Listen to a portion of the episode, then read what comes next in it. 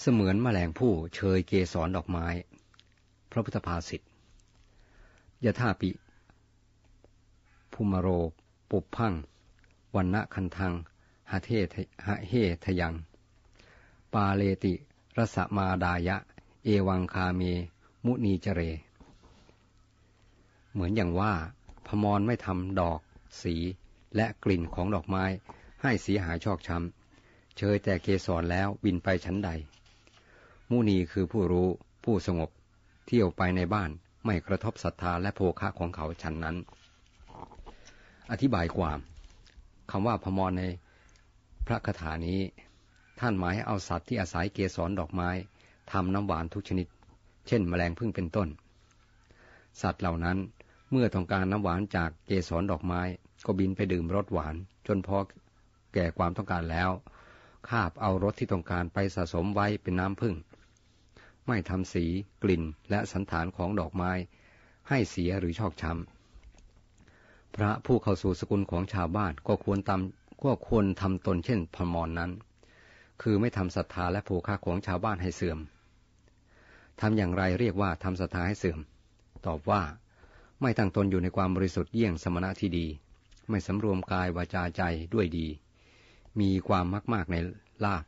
ไม่รู้จักประมาณในการรับปัจจัย และในการบริโภคปัจจัย เป็นผู้ขนองกายวาจา เมื่อชาวบ้านเห็นอาการอย่างนี้ศรัทธาก็ถอย ไม่ถอยเพียงแต่ในสมณะเช่นนั้น แต่ทำให้เขาลดความมั่นคงในพระพระรัตนตรัยอีกด้วย พระไม่ตั้งอยู่ในความบริสุทธิ์หนึ่ง หญิงเสเพลหนึ่ง ชายไม่มีสัจจะหนึ่ง ท่านว่าไม่ควรครบไม่ควรเข้าใกล้ เพราะจะนำความเดือดร้อนมาให้ ผู้ประพฤติตรงกันข้าม ชื่อว่าทำสตาของชาวบ้านให้เจริญ ส่วนอาการกระทบโภคะทำโภคะให้เสื่อมนั้น คือการทุศินของพระ โภคะที่ชาวบ้านถวายแก่พระทุศินย่อมไม่มีผลมาก เหมือนหวานพืชในนาเลวโภคะย่อมเสื่อมไปเปล่า ไม่มีผลเท่าที่ควร ส่วนการเข้าสู่สกุลของพระผู้มีศีลชื่อว่าทำโภคะของทายกให้เจริญ เพราะทานอันเขาหวานลงแล้ว ในท่านผู้มีศีลย่อมมีผลงอกงาม เหมือนพืชอันหวานลงแล้วในนาดี พระดีย่อมไม่เบียดเบียนชาวบ้านดังกล่าวมานี้ พระศาสดาตรัสพระพุทธภาษิตนี้ ขณะที่ประทับอยู่ณเชตวนาราม เมืองสาวัตถี ทรงปรารบเศรษฐีผู้ตรณีคนหนึ่งในเมืองราชคลึซึ่งพระมหาโมคลานะไปโปรดให้กลับเป็นผู้มีศรัทธา มีเรื่องย่อดังนี้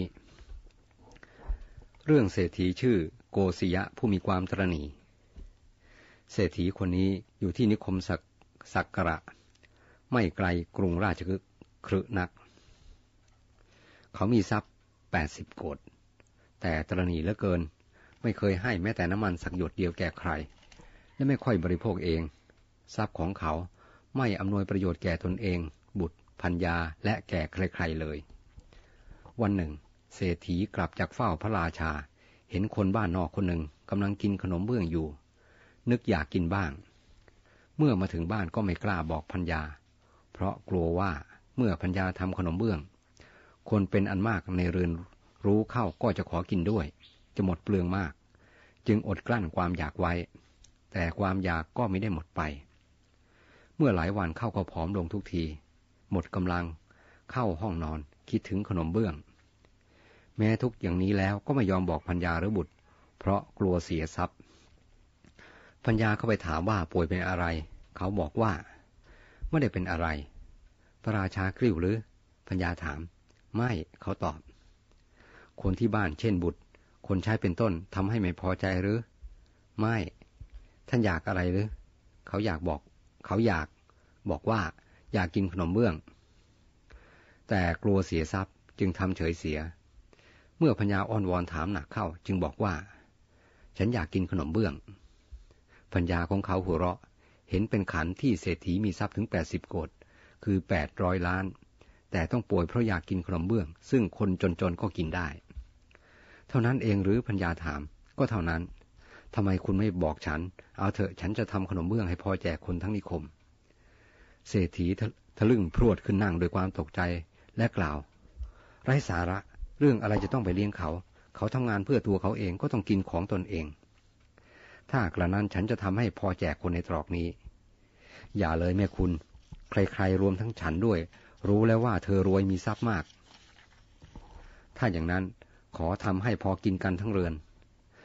ฉันรู้มานานแล้วว่าเธอน่ะ อัธยาศัยกว้างกวางนัก เศรษฐีประชด ถ้าอย่างนั้นขอทำให้พอแก่ลูกเมีย โอ้ยอย่าเชียว พวกลูกๆไม่จำเป็นต้องกินขนมเบื้องหรอก ถ้าอย่างนั้นจะทอดให้พอแก่เราสองคน เศรษฐีนึ่งนิ่งไปครู่หนึ่งในที่สุดกล่าวว่า เธอกินขนมเบื้องเป็นด้วยหรือพัญญาหัวเราะพลางกล่าวว่า ถ้าอย่างนั้นจะทอดให้พอคุณรับประทานคนเดียว เออ อย่างนั้นสิเศรษฐีว่า แต่เธอจะทอดที่ไหนล่ะ ก็ห้องครัวของเรามีทอดในห้องครัวสิคุณก็ ไม่ได้ ทอดที่นั่น เดี๋ยวคนอื่นรู้เข้าก็จะต้องอยากกินด้วย ไม่ดี เอาอย่างนี้ดีกว่า เธอเลือกข้าวสารหักๆอย่าเอาข้าวสารดี เตานมเนยใสน้ำผึ้งน้ำอ้อยอย่างละนิดอย่างละหน่อย ขึ้นไปบนชั้นที่เจ็ดแล้วทอดที่นั่น ฉันจะนั่งกินคนเดียว พัญญาให้ทาสีถือเอาเครื่องอุปกรณ์ต่างๆ ในการทำขนมเบื้อง ขึ้นไปบนชั้นที่เจ็ดเศรษฐีตามขึ้นไปปิดประตูใส่ลิ่มตั้งแต่ประตูแรกเรื่อยขึ้นไป ปัญญาของเขาติดไฟเริ่มทอดขนมเบื้อง วันนั้น พระศาสดาทรงตรวจดูอุปนิสัยของเวนยสัตว์เวลาใกล้รุ่ง ทรงเห็นอุปนิสัยแห่งโสดาปฏิผลของเศรษฐี และพัญญา แล้วตรัสเรียกพระมหาโมคคลานะมาแต่เช้า แล้วให้พระมหาโมคคลานะไปชักจูงเศรษฐีโกศยะที่สักระนิคม พระองค์และพระห้าร้อยจะคอยสวยขนมเบื้องอยู่ที่วัดเชตวัน พระมหาโมคคลานะไปที่นั้นด้วยฤทธิ์ไปยืนอยู่ที่หน้าต่างของเศรษฐี โกศิยะเหลือบไม่เห็นก็ตกใจ พึมพำว่า เราอุตส่าห์ขึ้นมาทอดขนมถึงชั้นที่เจ็ดก็เพราะ กลัวบุคคลประเภทนี้ แล้วก็หลีกไม่พ้น จึงพูดออกไปว่า สมณะท่านอยู่ทำไมในอากาศนอกหน้าต่าง แม้จะจงกรมอยู่ในอากาศก็จะไม่ได้อะไร พระเถระจงกรมกลับไปมาอยู่ในอากาศ เศรษฐีกล่าวอีกว่า ท่านจงกรมจะได้อะไร ต่อให้นั่งสมาธิบัลลังก์บนอากาศก็จะไม่ได้อะไร พระเถระได้นั่งสมาธิบัลลังก์เศรษฐีกล่าวว่า แม้บางหวนกวันก็จะไม่ได้อะไร พระเถระบางหวนกวัน เศรษฐีไม่กล้ากล่าวว่า แม้ท่านให้ไฟลุกขึ้นก็จะไม่ได้อะไร เพราะกลัวไฟไหม้ประสาท คิดว่าสมณะนี้คงจริง ไม่ได้คงไม่ไปแน่ เราควรให้สักหน่อยหนึ่ง ดังนี้แล้วกล่าวกล่าวกับพัญญาว่า จงทอดขนมชิ้นเล็ก ๆ ให้เขาสักชิ้นหนึ่งพัญญาหยอดแป้งลงในกระทะเพียงนิดเดียว แต่ขนมกลับกลายเป็นเป็นชิ้นใหญ่ พองขึ้นเต็มถาด เศรษฐีเห็นแล้วคิดว่า คงจักกิบแป้งมากไป จึงตักแป้งด้วยมุมทัพพีเองทีเดียว ขนมกลับใหญ่กว่าชิ้นก่อนเสียอีก เขาเกิดเบื่อหน่าย จึงให้พัญญาหยิบขนมสักชิ้นหนึ่งในกระเช้าให้พระไป เมื่อพัญญาหยิบปรากฏว่าขนมในกระเช้าติดกันหมดแยกไม่ออก นางจึงบอกสามี คราวนี้ สองสามีพัญญาก็ช่วยกันดึงขนมจนเหงื่อท่วมตัวก็ไม่ออก ความหิวหายไป เขาจึงกล่าวกับพัญญาว่า เขาหมดหิวแล้วมอบให้สมณะไปเถิด นางช่วยกระเช้าได้นำขนมเข้าถวายพระเถระ พระมหาโมคลานะแสดงธรรมให้ฟัง มีพรรณนาถึงคุณพระรัตนตรัย และแสดงถึงอนิสงส์แห่งทานเป็นต้นให้แจ่มแจ้ง เหมือนบุคคลมองเห็นดวงจันทร์ในท้องฟ้า เศรษฐีและพัญญาเลื่อมใส นิมนต์ท่านฉันอาหารบนบัลลังก์ของตน แต่พระเถระกล่าวว่า บัดนี้พระศาสดาและภิกษุจำนวนห้าร้อยคอยเสวยอยู่ที่เชตวนาราม เมืองสาวัตถี หากท่านเศรษฐีต้องการเฝ้าพระศาสดา ก็ให้พัญญาถือขนมไปเถิดจักนำไปเฝ้าพระศาสดา ท่านผู้เจริญระยะทางไกลอย่างนี้จะไปให้ท่านเวลาได้อย่างไร ข้อนั้นเป็นหน้าที่ของอัตมาภาพ พระเถระตอบ แล้วท่านก็นำเศรษฐีและพัญญาไปเดลิตของตน เสมือนหนึ่งว่า เศรษฐีลงจากปราสาทแล้วถึงวัดเชตวัน ขนมเพียงกระเช้าเดียว เลี้ยงพระถึงห้าร้อยเศษก็ไม่หมด ให้คนวัดกินอีกก็ไม่หมด พระศาสดารับสั่งให้ทิ้งขนมที่เหลือที่ใกล้ซุ้มประตูวัดเชตวันนั่นเอง สถานที่ตรงนั้นเรียกกันต่อมาว่า เงือมขนมเบื้อง ระศาสดาตรัสอนุโมทนาให้เศรษฐีและปัญญา ดำรงอยู่ในโสดาปฏิผลแล้ว หลังจากนั้นเศรษฐีได้สละทรัพย์เป็นอันมาก ออกจำแนกแจกทาน บำเพ็ญกุศลสาธารณประโยชน์ทำทรัพย์อันไม่มีสาระให้มีสาระ เย็นวันนั้น ภิกษุทั้งหลายสนทนากันพรรณนาถึงอนุภาพของพระมหาโมคคลานะ